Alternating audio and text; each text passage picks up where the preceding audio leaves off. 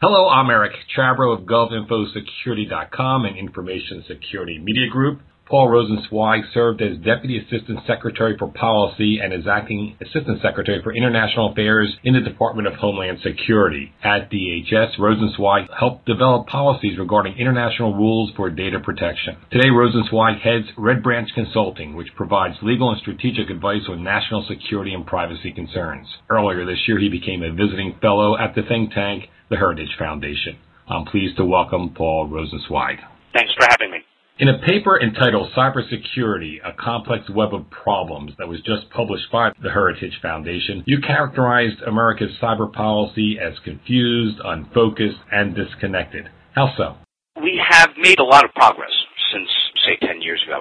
But we still have a system where essentially there is inadequate direction from the center, and at the federal level at least, all of the departments are kind of going off in their own directions. You know, the outsider perceives them almost at war with each other. Perhaps that's too strong a sense, but there is a clear sense that there hasn't been a fundamental policy decision or set of decisions made about how we should manage the federal enterprise for defending cyberspace.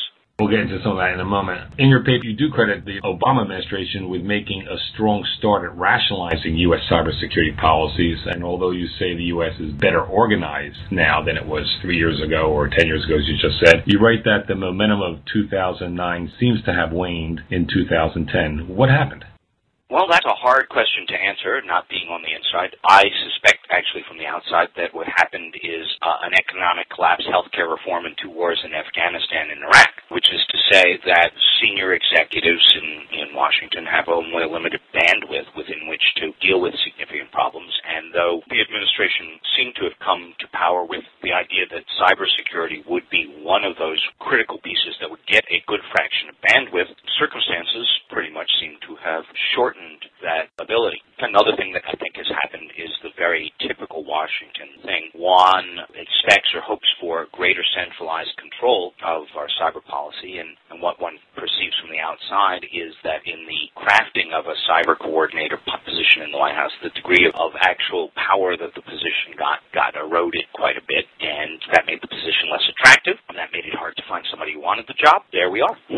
Was Howard Schmidt doomed from the get-go? Strong word. Look, in Washington, nobody is doomed and nobody is a star. He has a very hard job in front of him, especially populating a White House where they can't quite decide whether cybersecurity is a national security issue or an economic issue. Until that fundamental choice is made and not compromised by saying it's both, you can't settle on an approach to cybersecurity. You've got to take a view, either view actually. And I have one I prefer, but I'd be happy with uh, with either view, just not no view. Why can't it be both?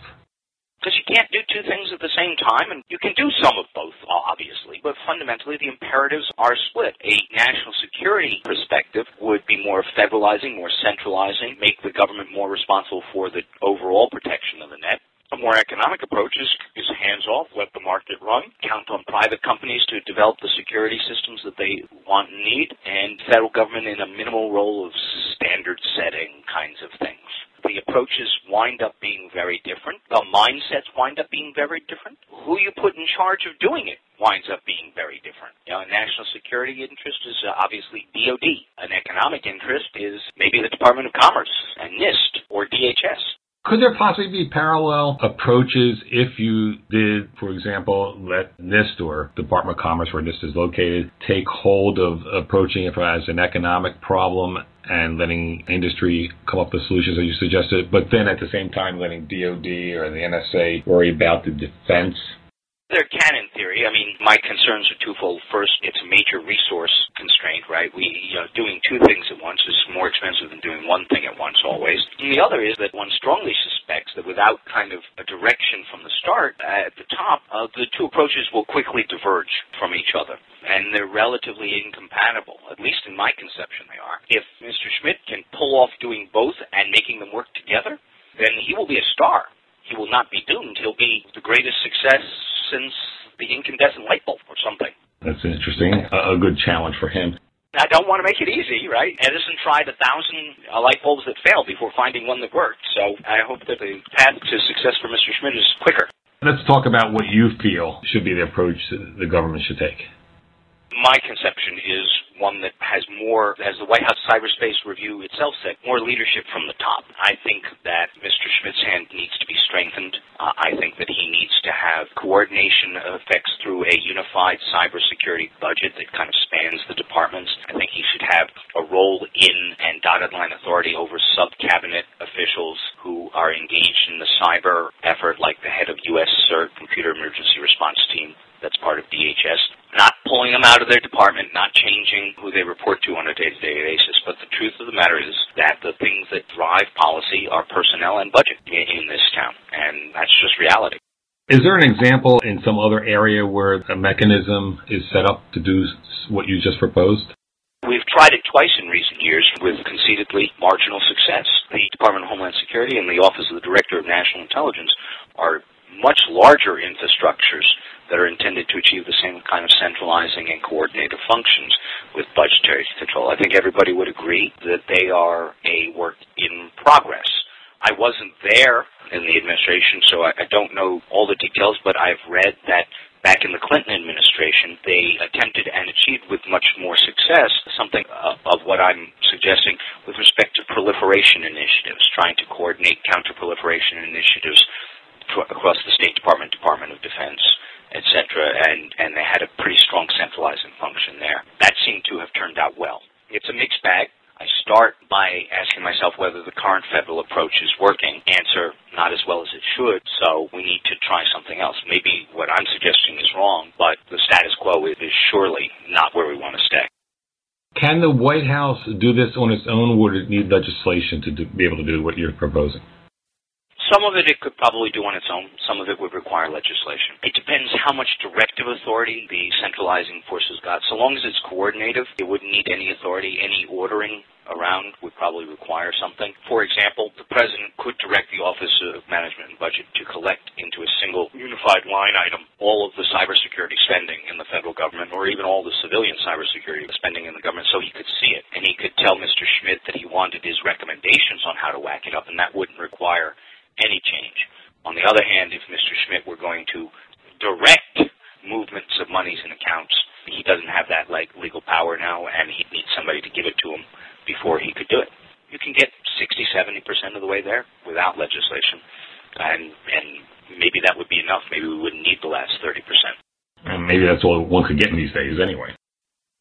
Yes, uh, yeah, look, I'm not at all sanguine. I understand the legislative process is cumbersome and, and somewhat broken, and I certainly understand it's under the pressure of, of partisan dynamics that extend way beyond this issue. I mean, as far as I can tell, there are no conservative principles of cybersecurity and no liberal principles of cybersecurity, but there are lots of other things out there that make legislating in this area difficult just as a matter of process. In the approach that you, are suggesting, does that matter whether it's an economic approach or a homeland security or, or, or national security approach? Well, the things that I'm suggesting are structural, so no, they don't matter up front. But if you gave somebody like Mr. Schmidt this authority, he'd have to know which way to whack up the money.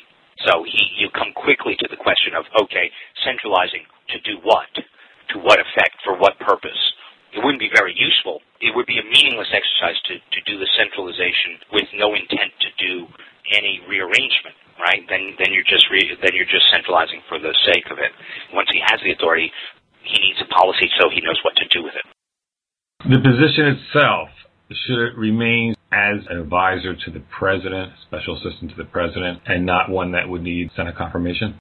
That's a hard question. I suspect that if he's actually going to have as much authority as I would want him to have, he'd have to be effectively cabinet ranked and senatorially confirmed and subject to some forms of congressional oversight. Uh, you know, the, the Secretary of Defense is not going to take direction from a staffer on the White House staff uh, except possibly the national security advisor himself, and even then they disagree. It's it's not an easy thing. If we decide to go the whole hundred percent, it would be incumbent upon whatever president there is to seek a cabinet rank for the officer. Plus, that would need obviously some kind of congressional action. Absolutely. But like we said, there are plenty of way stations between here and there that you don't necessarily have to get to. The status quo. What additional risk is that putting onto protecting our IT systems, both uh, in government and key uh, national infrastructure? The federal effort to protect infrastructure is being led uh, by default by those who have the greatest current capability. That typically resides within the military, typically resides within NSA. That may actually be the right answer because they may indeed be the most effective, but there are lots of people, civil libertarians, civilians who don't want to see a militarization of this critical space who think that that might not be the right choice. Right now it's the default choice because they're the most able, but not thinking about it, not planning for it, not deciding in advance whether or not we like that answer risks uh, us winding up at some place five years from now that we all look up and say, how did we get there? And this isn't really where we want to be. How optimistic are you that something will be done? Guardedly. I mean, I think that people recognize that the current structures are not perfect. I've, you know, I participate with, with relative frequency on panels and studies that are aimed at thinking of better answers, both, you know, technologically, legally, organizationally, etc. To some degree, my optimism has to be guarded because I think that fundamentally we're talking about trying to impose hierarchical structures on a system the cyber domain internet that is non-hierarchical. And so you've got a lot of challenges in doing this. So I doubt that there will ever be a perfect solution. That I'm quite sure of. But government isn't about perfect solution. I know a lot of voters wish it were, but me too sometimes. But uh, in, in truth, it's about better solutions, and, and we can do better. And I think we, with some optimism, we will. Thanks, Paul. Sounds great. I was speaking with Paul Rosenzweig, Red Branch Consulting. I'm Eric Chabrow of GovInfoSecurity.com and Information Security Media Group. Thanks for listening.